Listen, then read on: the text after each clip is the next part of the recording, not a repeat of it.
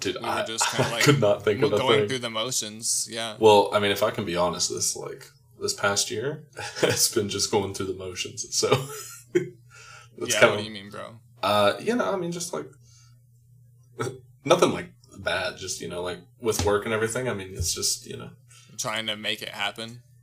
yeah, and also like if it's any uh, good excuse of why uh, the podcast has been put on hold, I'm kind of like transitioning in my job. You know, going from more like bookkeeping roles to actually starting to work on audits and everything. So like Yeah. moving everything has been just like taking up a bunch of time. Yeah. I mean, yeah. I mean, I said that about that shit about myself, like moving in, um, or like looking for a house, getting married, having the brand new job. Mhm. But yeah, you did you did a bunch of that shit too. You know, you got a new house and you're getting like the the new um, role at your job. So, I mean, we just been busy as fuck. Are you still at the school right now? Yeah, I got on full time. So, um, basically, before I they would just pay me a, a couple thousand dollars to teach a class, but now you know I'm like a full time salary earning office having person who teaches the classes too. You know, so I'm like on committees and like creating uh, course shells and stuff for people to use. Uh, but it's like it's like a real job now, so you know I actually have money. Yeah, Um, yeah. And like I said, it's just like a big thing, but also a huge, resp- way more responsibility. Like I go to the campus every day, but like before, I would only go to a campus when I had class, and then you know I would hang out for maybe an hour after the class if any students needed anything. Mhm. Mostly I would just sit at the sit at home, working at home, and so I didn't really have that much responsibility before. But look at you, you got all this responsibility. You're doing it from home. Yeah, and uh, so it's university, right? No, it's just a community college. It's um, it's the big. It's like one of the biggest ones in the state. It's the one in downtown Charlotte, and they have like five satellite campuses. Um, so, and it's so it has a lot to it. You know, there's a lot of like um, administration and like departments and support for me and support for the students. So it's a great school to work at because it's real established. It has a lot of money from the county and then like the city. hmm Um, so it's it. No, it's not a university, but it is actually a, a big um, community college. I think my uh, I think my language is just failing me. I just meant like a college. I forget that universities are like multiple colleges or however that works. But I, I Yeah, yeah, I, I did just mean at a college in general, like not high school level. Yeah, so I I don't know if I would like the high school level, but if I wanted to do it, I would have to actually get a ed- education certificate. But to teach at a college or a university or whatever you want to call it, you actually only need like a master's degree in any subject that you would want to teach. So you actually don't need any formal education in education. Hmm. But to do something like our, you know, like what Logan would do, um, he like probably had to get certified, you know? Hmm and some people do that in their degree. If they get like a bachelor's degree in education. Yeah, it's like a secondary. I uh, before I went into political science in school, the first two years were secondary science education, which was like getting a biology degree yeah? and like some education classes. okay so you know what i'm talking about then. Yeah, but you wouldn't need any of that like education background to teach at a college technically which is super cool. And I guess it makes sense for some subjects, right? That like it may just be better if you have like experience over the degree. I guess. yeah yeah i guess it's like if if you think that the degree a master's degree equivalents is an equivalent to experience hmm but i mean someone like me who just like instantly got a bachelor's degree in english like whatever that means Well, well, I was gonna say what's experience in English, right? yeah it's, I wrote a lot of wrote a lot of things, but you know, I wrote some papers. But yeah, Mhm. it would be cool. Um, I think to do some writing. Like if I if I think of myself as a writing teacher, then I you know what is experience. I think it would be cool to actually have something published, right? But Oh, yeah. I guess in the mean in the meantime, like a degree is is the experience because I had to write to get it. you know what I mean? Like if I'm teaching students how to write papers, it's like, well, I was a student for a while and I had to write a lot of papers, and this is what I learned, Yeah. and that's at least a little bit of um, authority or like credibility on the subject. I don't know like, what experience would be, right? Hopefully, public publication Have you ever wanted to be? Uh, what's the word here? published. Published? Yeah. Basically. Yeah. yeah. Yeah, wouldn't that be neato? to like have a book or um, like a nonfiction book that you did a little bit of research for, or else like a, even like a story that you wrote, like a novel, Interesting. or short or short stories, you know, that you get just published in like you know publications like magazines or online magazines where you don't really get paid a lot, but at least you know you have this list of publications. So wouldn't that be neat? Yeah, you know, Houston, I've known you forever, and I never knew you were into like. it, it should have clicked, but I didn't know you were into writing. Yeah, I was. I've always been into so much stuff, Mhm. you know, and so I think I just let it sit on the back burner. But then when I became like a, a teacher of English, I was like, well, writing is like what I'm talking about. I have always liked writing. That's why I'm here. Mhm. you know, it's like if I've been into music, but I'll tell you, like when I met Logan, it was in our communications um, program, and it was because I was wanting to do journalism. That's what I did my undergraduate in, and it, when I was a freshman in college, the reason I chose that basically is because I wanted to be a music journalist. I wanted to write like reviews, um, and articles about bands and shows and releases, especially in the in the, the metal community. So this podcast makes a lot of sense. hmm But um, I realized, you know, I always wanted to be. I everything I've wanted to do has had to do with writing. Yeah, I was, I was I was piecing that together. Is the there's the music, there's uh, uh, I don't know if you still play, but like me and you both enjoy D and D, and I definitely prefer DMing over playing because I also like curating a story. You know. Yeah, exactly. And like the building that comes with it, like the creating that comes with like like writing fiction is the same that would come with uh, the creating that comes with creating a world for a game like that, right? Mm-hmm. Yeah, well, that's cool. Are you uh, working towards publishing anything, or is it kind of just still like a a back burner at the moment? Uh, I think what I'm really working on right now is just something where in the long term I can be that English teacher who people look at and like, wow, he never really did get anything published. By which I mean like I have no idea what to do. I'm just like that would be cool. Maybe one day I'll do that, and not really exerting enough energy into any of it to make any of it happen. Like I remember in a creative writing class I took in in my during my master's program, one of the things we actually focused on was like how to get published specifically for if you're like writing short stories or wanted to have like a book idea and get a deal for it. Yeah. But I didn't really pay that much attention because I was like, I don't know, is that really what I'm doing? I kind of want to be a teacher right now. But I realized, you know, both things can go together. So lately, what I've been doing is research and like, um, let's say I just write a short story that's two thousand to four thousand words.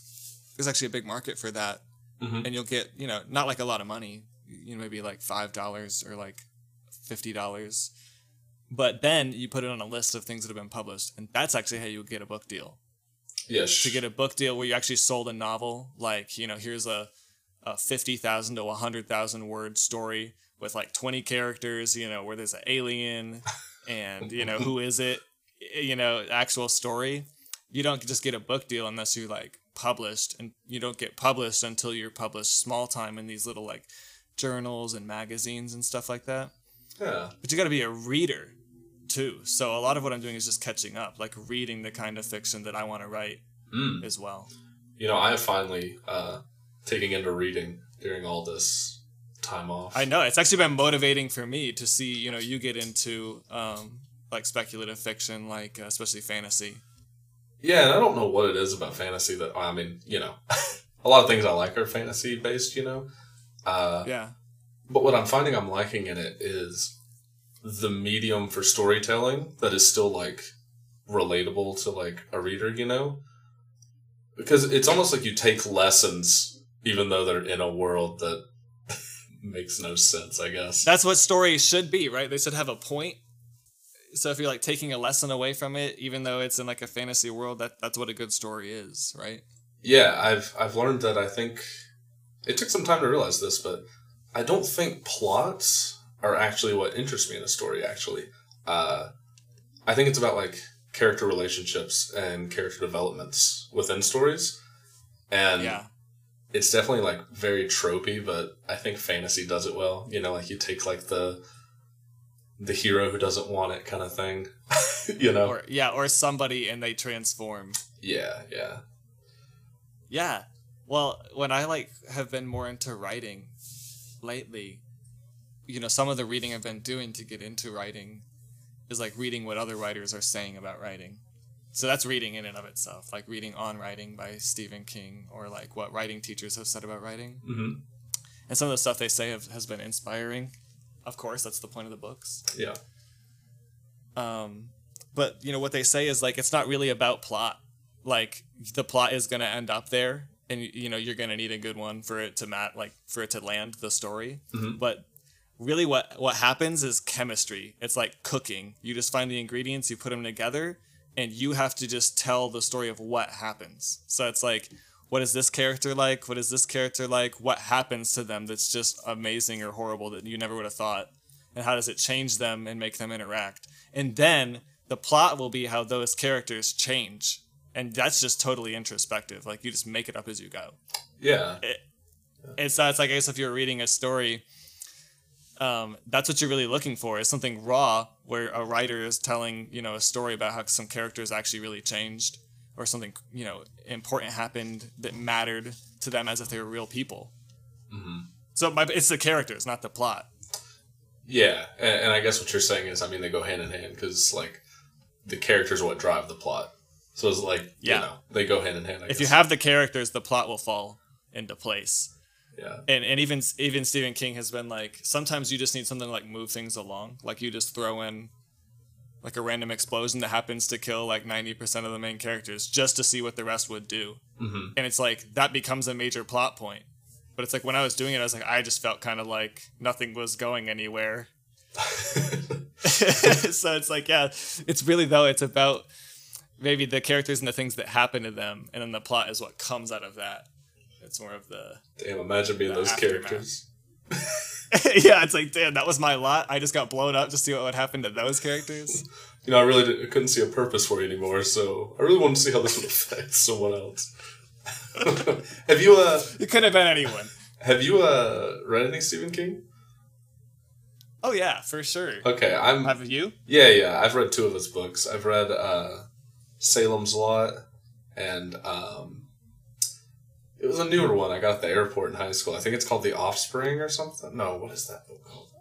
The uh, It- out- um It's the one with like the little straw dude. outsiders. The outside. Hang on. No, Let no, me open this one door that shows my bookshelf, and I can just tell you real quick. Yeah. no, no, no. That'd be way too hard. That's funny because all the books, the two books, I say the two books you mentioned, are two of the only ones like I have I have not read those, and I have actually read or heard a lot. it's uh, The Outsider. Yeah, you were right. Okay, Uh, that's one of his newer ones.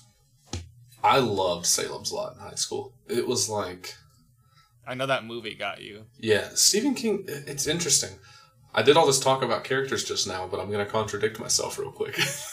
Okay. Salem's Lot. None of the scary, like none of the, uh, like okay, like there were obviously some scary scenes with the people and stuff, but almost the way he like set up the town and described the ambience is what actually I thought was spooky. Like gave me a weird vibe, right? Yeah. It was almost like the place. people say. Yeah, it was almost like the take like a haunted house situation, right? Like it's the house that's scary. This was like the the Salem's lot was scary, right? Yeah. Well, yeah, people say that's one of the things that he's good at is like um, just being descriptive and just making it creepy just through the description of what's happening. Not even what's happening necessarily, but yeah, so he can set that ambiance. hmm But I haven't read that one or the newer one that you were talking about, but I have read or listened to a lot over the last um, two or three years. Like around the time when um, the new It movies were coming out, hmm I I did go ahead and uh, listen to the audiobook all the way through. You know, so I could be one of those assholes who is like, you know, comparing the book to the movie at the movie theater. It's just the kind of person I am. I have read or listened to like maybe 10 or 15 more since then um, of his stories. Like, uh, some of my favorites are uh, the older ones, especially like from the 80s or the 90s. So I like The Dark Half, which is the 90s one. hmm I like Christine, of course, Yeah, yeah. with the car. Um, Is the book actually liked- good? Like of the car? It was one. Of, yeah, it was one of the early ones, so it was very cheesy, hmm and you know, was very like extra. And so for that reason, I thought it was great and lovable and like iconic. And uh Cujo, I was gonna say Was it Cujo was one of my favorite movies. I I have yet to actually watch it. it's goofy as hell, as you can imagine. Is it the way the dog looks or what? well, like the dog. No, they didn't go with the dog. He uh, Okay, good. it gives Sandlot vibes. You remember the dog in Sandlot? No, Oh, have you seen Sandlot? Like, let me look it up. Sandlot dog. I think it's probably the same dog in like the. Oh yeah, it's the same actor, yeah, Hercules. yeah. It's this big dog they're scared of. Of like, oh no, that's definitely not the same dog from Cujo. But Well, no, but well, they put a little makeup on him. It'd be cra- you'd be surprised what they can do to an acting dog with some makeup. Well, I think the point of the movie was like, uh, it, I think you were seeing it from the kid's point of view in a lot of scenes, and it made the dog seem like he was like, got like twenty feet big Yeah. or something, you know. And then yeah. I think there were at least some points in the movie towards the end where they were like, oh, it's just a dog, right? Are you talking about Sandlot or, or Cujo? oh, now? and Sandlot, Sandlot, sorry. okay. They were scared of this like funny. old man's like Classic. fenced off area because of the dog, and Yeah. they'd always. And you finally see it at the end that it's just like a regular ass dog. But I think it's the same thing with Cujo, where I mean, this is like the '80s or '90s, so I think like some scenes you could tell it's like a real effects. dog. you know, like you're just like, oh, that's just a normal sized dog running at them. yeah, I gotta watch that one then. I just remember. I want to see like how it ends and stuff. Pointless thing to mention, but I bet it's another book maybe you hadn't read by him. But I just remembered another Stephen King book I've read. Okay. I have read Deliverance also. Deliverance. I think that's the That's the one. Is that Stephen King? Uh, Deliverance is the That's movie. one where wait, it's oh wait, set I'm, out in the no wait, you're the right. You're right. You're right. What is with me right now? Hang on. Stephen King. Did you really Uh, read that? No, no, I haven't read Misery? that. No, I haven't read that. Okay. Okay, the Misery. the cover of the. Hang on, let me look up something. Desperation. That's it. Oh, yeah. I have not actually. You're right. Desperation. And it's weird because Desperation and Outsider. It's set in like a cowboy town, right? Or am I crazy? Yeah, no, you're right. Okay. Uh, what's weird about that one and Outsider, I'm remembering I bought them both at the airport. You know, like you're about to go on this flight. really? Yeah, you're about to go on this flight, and like that's when everyone decides they'll read. You know, don't know what it is. that in the new year. you pay like an absurd amount for a hardcover book that you haven't even been looking for. You know what I mean? So you still have them? I don't know where my desperation copy is, but I have Outsider. Okay. Well, so is which one you liked more? Outsider was a lot better. Yeah, Okay, so that must be why you kept it. yeah. Do you remember like the plot and everything of these books? You just kind of like Okay, a general so- idea of them. Not. I've already forgot the name after our closes. It Desperation.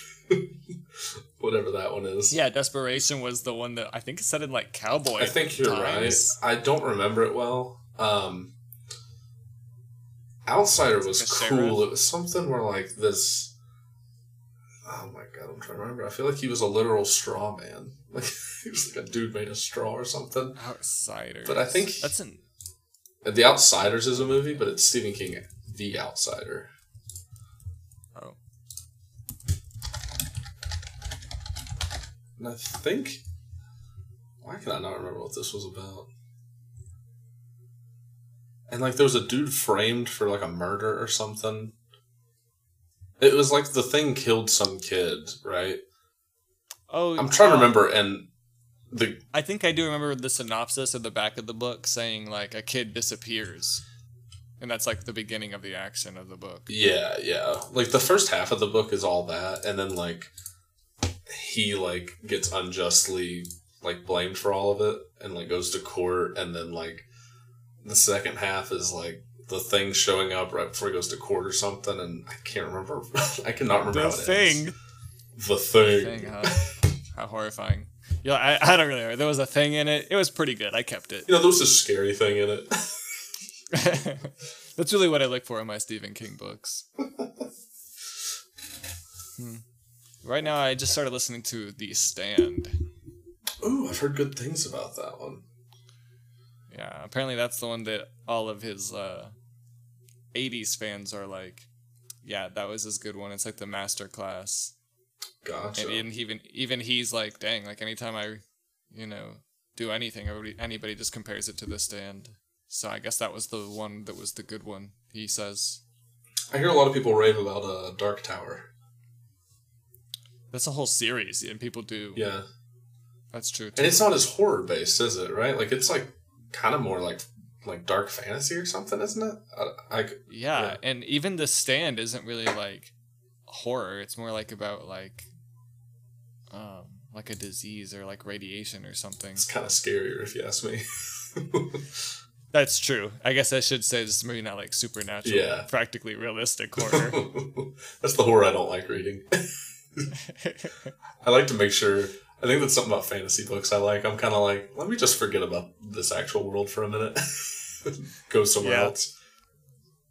I don't think I want to read a book his- that's like, what if humanity dabbled a little too far? shit. I'm like, well, we will, so I don't want to know. yeah, I don't really want to. I don't need the Let's not think about that right now. well, there's one of his books that I read. It was another one of my favorites. I forgot to mention. Is about there's this one guy who's like really against nuclear energy and nuclear power and nukes in general, like nuclear technology, because he just thinks it's like so dangerous and there's like meltdowns and it's also just the the threat of like mad, Mhm. like mutually assured destruction. And so Oh, I'm a political science major. yeah, I shouldn't have had to. you know your acronyms, Jake. How about that?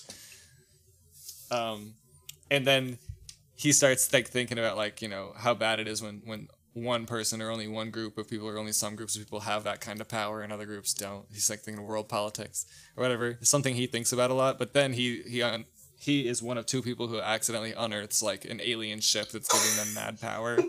And so it's like a it's like an underlying theme. And my point is maybe you'd like that book because it starts off kind of real world, like uh oh, but then you know it just turns into you know crazy alien shit, like sci-fi that's totally unique. So maybe that would be a good one for you. It's called the Tommyknockers. I like that one because it's just the one thing he's afraid of. Of course, he's the one that does it. you know. yeah, it, and he just like yeah, it, and it's, it takes something so literal. Nick And then they have to use the nukes to kill the alien, right? Well, you're getting. You might as well not read it. You figured it out. okay, okay.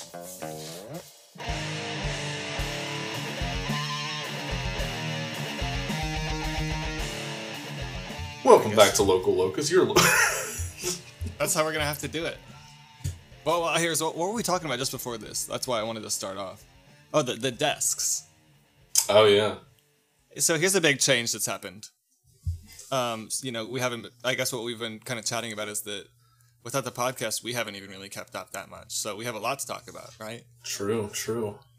Well, here's one thing that's that's big. Uh, not only you know have you've always been like the full time desk job you know office type guy even from before in the last like time when we were recording, but now there's me too. You know, I have my own office, Mm-hmm. and one of the best things about it is my desk. They gave me this awesome desk, and it has this up and down button. It can be a standing desk. It can be you know three feet tall. You know, it can help me with my posture, like you were talking about Mm-hmm. and I don't know. I just feel like I just wanted to brag a little bit about my new office and see, you know, how's your office life doing? Uh, so what I'm hearing is you got some hydraulics put into your desk. Yeah, exactly. You know, it's like the old Cadillac of a desk. That's what I'm picturing. Are you like those uh, '90s West Coast rappers, like in your Yeah, it's- desk? It's a big, heavy desk. It's all pimped out. You know, I got um, some pictures of my wife on it. I got some, you know, fake plants on it. Dude, speaking of changes, I think you weren't married last time we podcasted. That's true too. That's true too. I, you know, it was a good year, even though we didn't get to do a lot of talking about heavy metal Mhm, in mhm. 2022. It was a great year for me. You know, it didn't mean I wasn't hustling. Yeah, and uh, speaking of desk, I had a good year as well. Um, I'm actually, I have to go in the office every now and then, but I'm pretty much working remotely from home now. Okay, yeah. Speaking of big changes, right? And speaking of working from home, uh, I bought a house last year. So I know. I like to think it's a. Um, so you'll hear everyone say this, and it's very true. You're gonna feel like you're signing your life away for a little bit. really? Why do you say that? oh man, let me tell you. So, uh, not only is it a little bit of a pain, like, like honestly, it's not as bad as people make it out to be. Like, you do have to get that down payment and all that stuff, you know. Um, Yeah. When you're on that final day though, right? Like when you're truly agreeing for the bank to give you that loan and everything, You're about to shake hands. I, I must have signed my signature on like upwards of 20 documents, you know, like just an initialing here, like just saying different things, you know? yeah. Just signing it away. You're just like, I don't even, I couldn't possibly know what all these things say. I, I was a You know, little, I just give me the house, man. I was probably a little annoying because like I obviously wasn't going to read all of it, but each time I'd get to a new thing, I'm like, all right, so in layman's terms, what's this mean? what's this mean? like instead of Yeah, me just yeah. flipping and signing, I'm like, Well, did they tell you? You know, were they pretty upfront? Were you like, were Yeah, yeah. uh, clear and explanatory? they they did good, yeah. Um, it's just a bunch of different ways to say what happens if you fail making the payments, and so I, I just took that as you know don't Don't fuck up. Yeah, yeah, exactly. Well, I'm sure we'll have more chances to talk about that. But I guess we can get into, you know, why we why we really come together on Local Locusts, right? To put the spotlight on local and underground heavy music.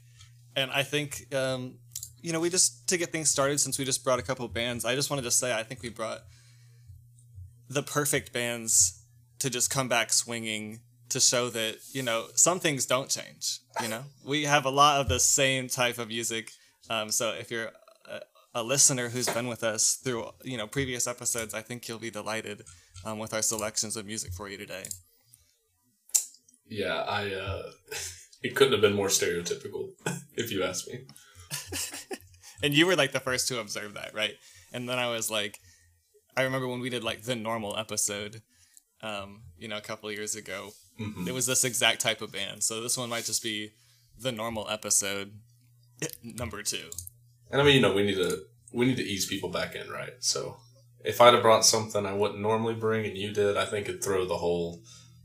We'd be in shambles right now. We had a dynamic going, you know, and some things, you know, why fix it if it's broken? So what I will say is one thing I do want to bring back, um, you know, definitely wasn't broken, so I do want to keep it around was the breakdown of the week, but you know, just bringing one band, um, and this band, I didn't really notice. Uh, it wasn't really a breakdown type band. It was it was in the same category, right? It's like a hardcore, um, metallic hardcore kind of band that I'm bringing to you this week, right from Austin, Texas, I think. hmm Um, but it, they weren't really a breakdowny band, so I do want to do the breakdown of the week in future episodes as we as we bring things back. But um, I don't have that this week.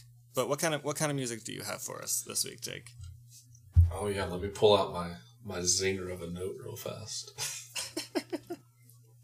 I'm bringing you some beer drenched troll metal from Finland. Oh my god, Uh, it's like it does make me think of like you know goblin themed metal, that medieval type. Yeah, I can't wait to talk about this band too. yeah, and uh, I mean, you kind of touched on the metallic hardcore, but is there anything else you want to add on that before we jump in?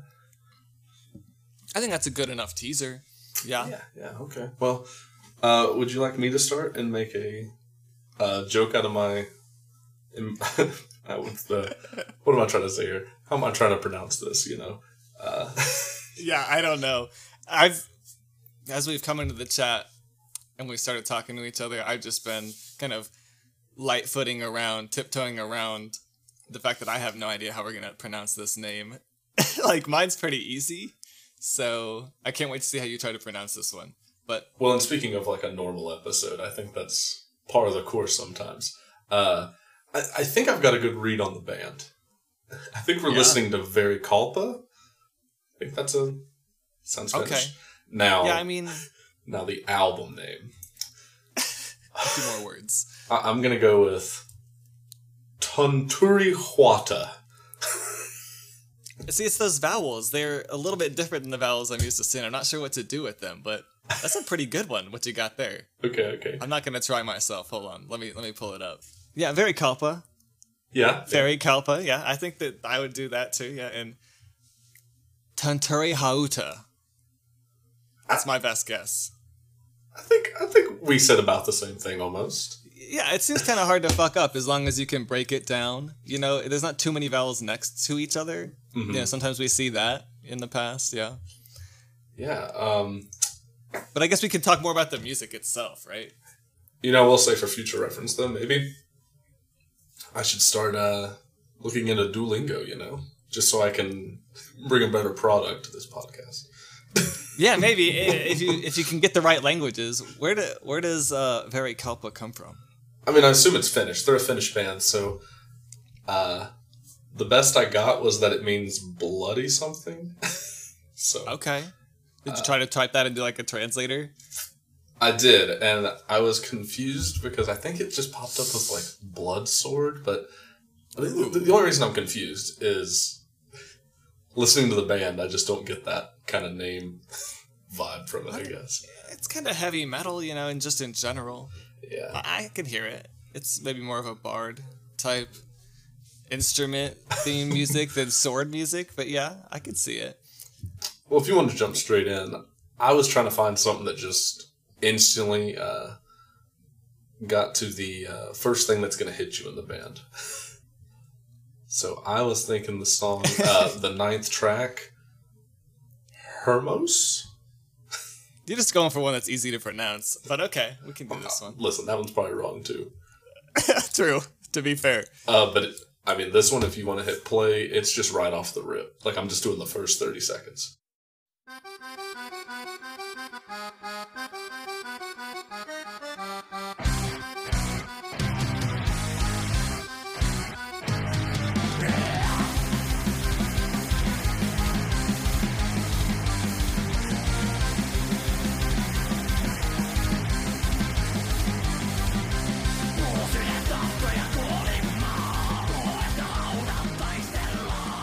That uh, that sums it up very.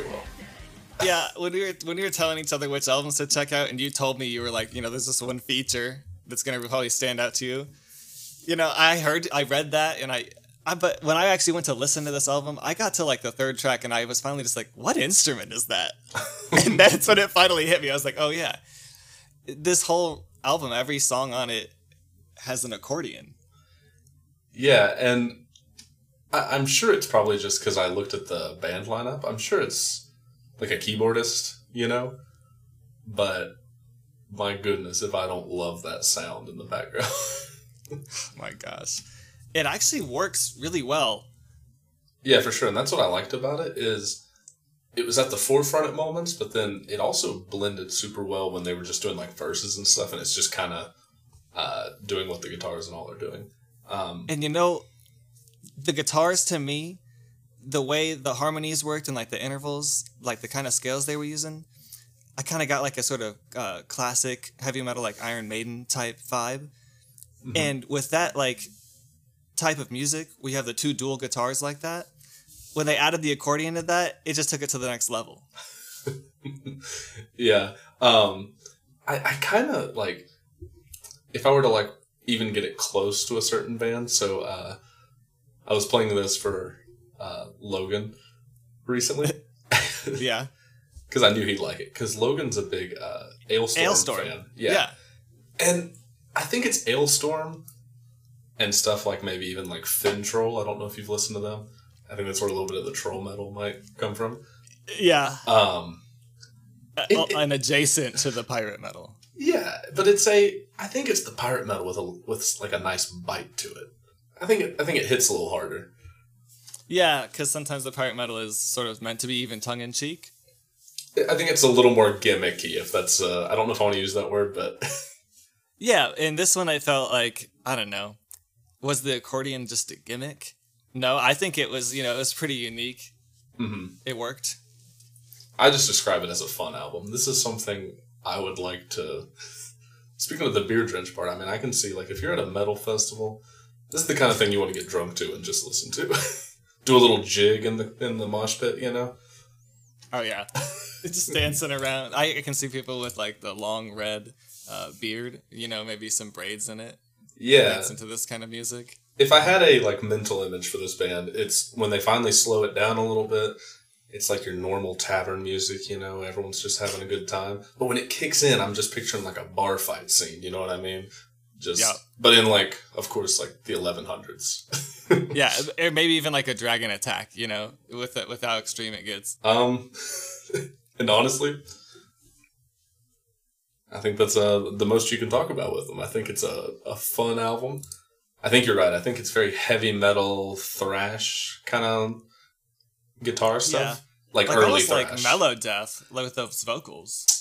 Oh yeah, yeah. I guess we didn't really Very touch on the extreme, though. vocals. Yeah, the the vocals Yeah. are definitely like, you know, black and death type vocals.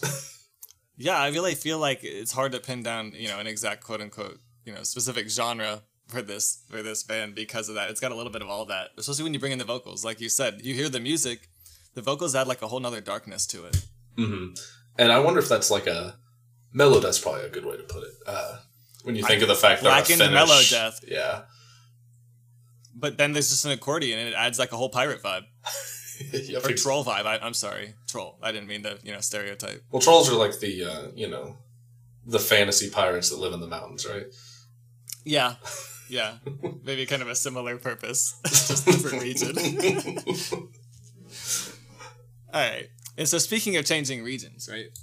Mhm. I mean, we, I'll give you a chance to wrap up um, with Verikalpa, uh, but we're gonna have to go all the way, you know, from where your band is located on that side of the world, all the way back to the U.S. to talk about my band in Texas. So wrap us up here.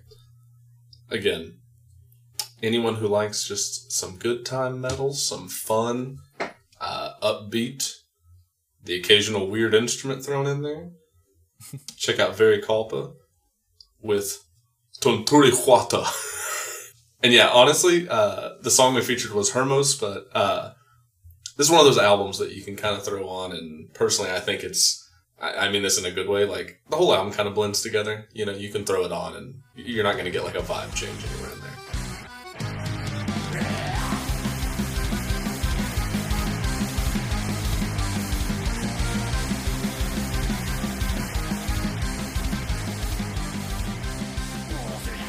Yeah, well, so you brought, you know, just in on par with what you, you know, would have brought as if nothing had changed, uh, a band from, um, from maybe like Northern Europe, you know, heavy metal, um, maybe with a little blackened uh, melodeath element, with a name that can't be pronounced, you know, so very in character for you. Mhm. And I only stereotype you to make uh, the same point about myself, right? The kind of band I brought is uh, this metallic hardcore band from Texas called The Bearer and uh, they've got uh, a few EPs out, but I think this is their first full length album. It's called Chained to a Tree. And I think it's just, I would just warn you if you're going to listen to this, no, it is chaotic as hell. It is angry as fuck.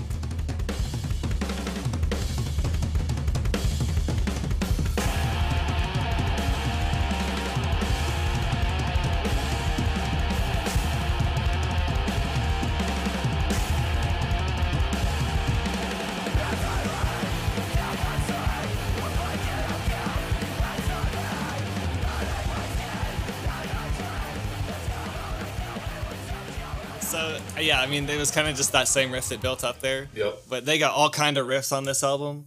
And, you know, the drumming, I think, was something I wanted to show off. You know, it was it kind of shows how it, it, can be kind of technical and mechanical at the same time that it's just kind of like unrelenting and chaotic. So I hope you dug this one, Jake. Have you seen the movie Whiplash?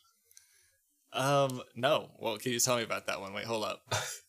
It's uh, it's about that like guy trying to get into like I can't remember if it's like jazz music or something, but it's a drummer's movie, right? And the dude's like got this tight ass teacher that like if he doesn't get anything right, he can't play for the band because it's about being like the best jazzy whatever band there is that tours around, you know. Yeah. Uh, and the band director's a real hard 2014 movie. It's a what? 2014 movie. Yeah, should be. Yeah. Okay. Okay. Then what happens? Uh, anyways, I'm not gonna spoil the movie here. I'm just saying uh, that little drum thing. I'm just picturing that guy with the over under technique. Just Somebody make that meme. You just overlay that track with that scene. yeah, because uh, like you said, it's it's kind of technical, not what I'm expecting to hear. You know what I mean? Yeah, it seems like it should be kind of like um unpolished, like a kind of a raw energy, but it's it actually seems really thoughtful, especially from like a musical compositional standpoint on some of these tracks. hmm If I got to get the one thing I wanted to say out, uh, Yeah. if I had to put a single phrase for like hardcore fans that want to listen to this, it's converge, not knocked loose. I think that's the best way I can put it. Yeah, it, it's it's real heavy. It is really heavy, but I thought that you know, knocked Loose. I think if you do like knocked Loose, you definitely still like this kind of band, right? Oh yeah, they're both hardcore bands. I wasn't saying like uh, one or the other. You're just gonna say what side of the of the aisle it's on. It, it's more old school hardcore to me. You know. Uh, Yeah, from what I read, it's more of a late '90s sound. Yeah, exactly. Like Converge. I mean, if you want here in a second, just listen to like their biggest song. You know what I mean? Uh, I think it's more of like old school hardcore and not those like uh, almost like breakdowns that I feel like you know hardcore probably ended up getting from like more metalcore, deathcore sounds. You know. Yeah, what songs should I listen to? Uh, so just throw on. Uh, let me see if you type in Converge. Just play the very first song, Concubine. Do you hear the instruments though? Just like My God. yeah, it is mathy where it almost gets like Dillinger Escape Planning type riffs. You know. That was another band I did see them compared to.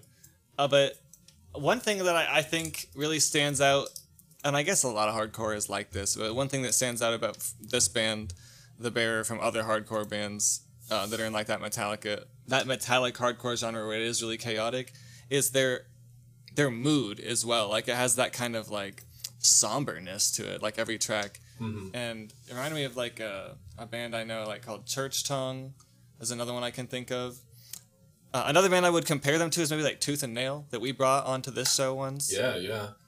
They didn't have that same like sad like element. I don't know that like kind of melancholy. Even when it's fast and heavy and chaotic, it's also like kind of like despondent. Yeah, I think that's a good way to describe a lot of hardcore over metal is hardcore is also angry, but it's almost vulnerable in the fact that you can tell they're hurt, if that makes sense. Like it's almost like a Yeah. yeah. So I like I said, I want to call this really raw. It comes off as really raw, but that would be to deceive, to betray the fact that it's actually pretty thoughtful, not only in like the that emotion, but also like we were saying, the composition, um, like the drums and riffs, they're pretty tight, even when they're coming at you fast and, and apparently chaotic. I would be amiss if I didn't talk about how much I love the album artwork on this. And also There's so much music out there. You have to look at the album artwork. That was definitely something I was factoring in when I was trying to pick something. Oh, if, if you do like we do and you're like sifting through just like what came out and everything, you really understand why like good artwork goes a long way. Because there's some stuff I won't even click on because I'm like that shit, you know. But uh, Yeah, this thing, I didn't expect hardcore from it. You know, like the you sent it almost looks like it would be like a math rock or like a stoner rock. Yeah, yeah. That is kind of the vibe I get. But maybe that's what they're going for. They think you're going to get these slow melodies and then they just bombard you. Oh, well, I, I get that vibe, but uh, I, I get just evil vibe, dude. You got a little, little goat man on there.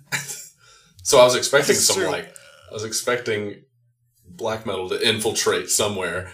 Yeah, but it came in, like the thing you said, I think it's perfect just to relate it to like a throwback. It's like 90s hardcore.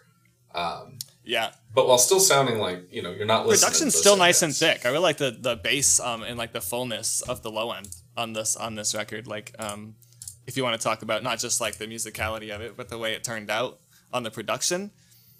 Um, so I don't know if all all old productions are gonna have that. So even if it is an old school kind of sound, has a nice thick 2022 um, low end production too. What do you think? Yeah, and I think that can actually help hardcore like this because as I was showing you Converge, uh, that album that's like huge. I think the album's Jane Doe. Uh, Yeah. I personally could never get too much into it because the instruments are doing so much, and they are in this album too. But when you have that like '90s recording when everything's doing so much, for me, I don't know what it is in my ears. I just hear crash cymbals and like. you I mean, the vocals were like peaking on the mic. It was. Yeah, yeah. I think that was part of that aesthetic. But I think you can keep that same rawness of like music uh, but still have like a nice, more polished production. Not to say that this doesn't come off sounding nice and you know rough when it needs to, but yeah, it has that full sound. And so it's not just like you're saying cymbals and high vocals. I think it gives all the taking up a lot of individual. space. I think it gives all the individual parts a time to shine. Is a better way to put it. You know. Yeah, for sure. And those, I remember one of the other songs I wanted to mention because I said, you know, it's unrelenting in terms of its kind of um, raw attack, assault on your ears, but it's not all. It doesn't have to be fast all the time to do that. The the fourth to last track, the ninth track, I guess, Axes was one of the ones that stood out to me because it was kind of like a slow burn almost, like the whole song. Even though it's heavy the whole time, it still feels raw and angry the whole time. It's just they don't have to be so fast all the time. Yeah, and it's like groovy in there too. Yeah, Yeah, I, I remember that's the one that's doing like the. uh, that's why I can put this. Is the hardcore just dissonant. Nee, nee, nee, nee, nee, nee. the whole time. Yeah. It's like doing that, and the bass is just grooving in the background. yeah. So that was a cool track if you just want to jam to it. Yeah, I think this one um, overall had maybe. What's funny is we both brought two albums that uh, kind of stay in their lane, if that makes sense. But I would say overall, I think yours has a little more um, diversity, if that's what someone's looking for, like a little more change up in sound here and there. Yeah. But it is funny we both brought something where I feel like the albums can be put on and it's kind of like a you know just one long listening experience. None of the tracks really stood out too much from the others. They definitely felt like cohesive collections. hmm And I personally have always been a fan of that sound choice. I know some people aren't because they're like, oh, I don't have like a single to put on or something. You know what I mean? Like to add to the playlist or whatever. Yeah. But for me, I've always liked the idea of like a cohesive, put together like uh, album. Yeah, I gotta say, like, I used to be such a curator of playlists, um, and now I just I have so much more appreciation when I'm sitting around doing work to be able to put on like an album. You know, I know a lot of people put on like a podcast, a lot of people put on music, and I used to would put on a, a playlist that I had like heavily curated. It would maybe have just like one song from each band, but now I'm just like, ah, just give me like a sound that in a mood I can get into, you know, for the next thirty minutes to an hour or so, right? hmm and that's really what an album offers obviously Well, um, um, and i think these offer those consistent experiences well, imagine a place where you could get the podcast listening experience, and one that curates to where you can find albums like that to listen to while sitting around working. yeah ones with great album art That I mean, that'd be a genius idea if someone came up with it. what would they call it Ah, I don't know. They'd probably come up with some alliteration bullshit. i'm trying to think of some some corny alliteration uh, spinoff um, But it would look good on a T-shirt. Can't deny.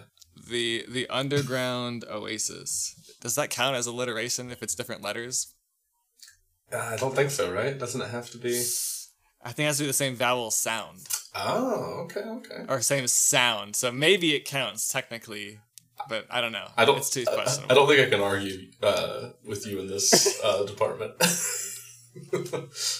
the english department yeah, specifically. All right. Well, uh, do you want to wrap that one up? No, I want to try to think of some more alliteration. Oh, okay. Um. Hmm. And uh, what are some synonyms for for for local or underground? Um. Jeez, what the heck? Local. This is what this is what big tech does to our brains. No, Instant right? access to all information. I just need to Google synonyms: local, regional, community. Um, the regional neighbor, neighborhood, neighbor. neighborhood nexus. Oh god.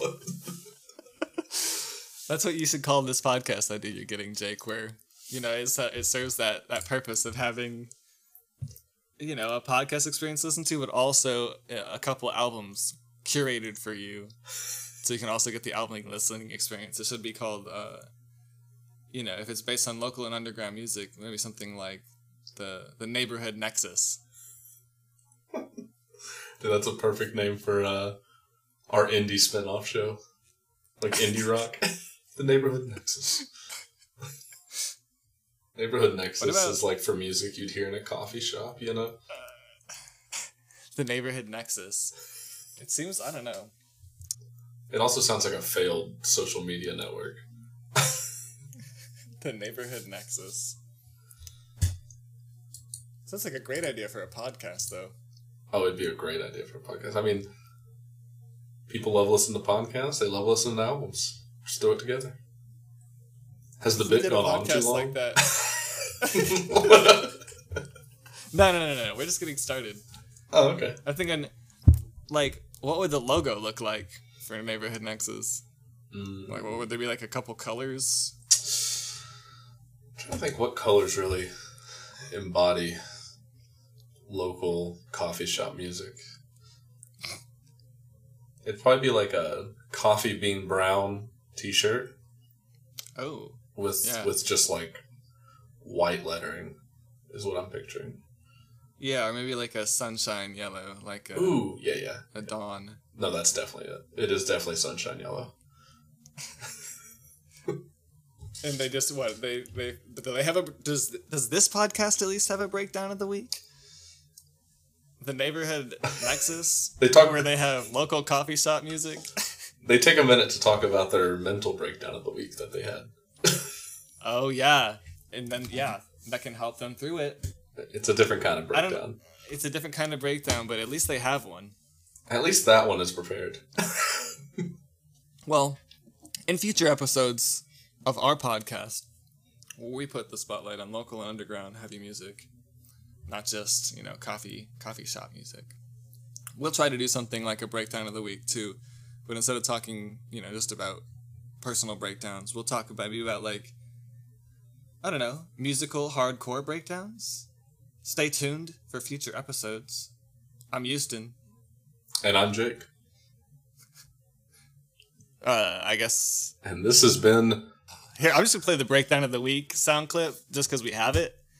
Um, and, and yeah, and we'll, we'll play yes, uh, two breakdowns uh, in a future episode. How's that? Breakdown of the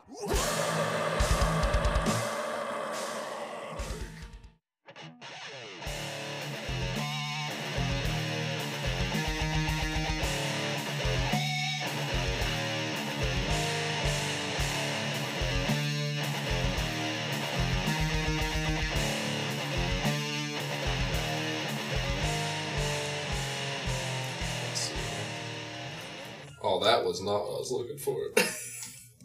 oh, here we go. You, you're killing the bit. Like whatever your bit is, you're just killing it.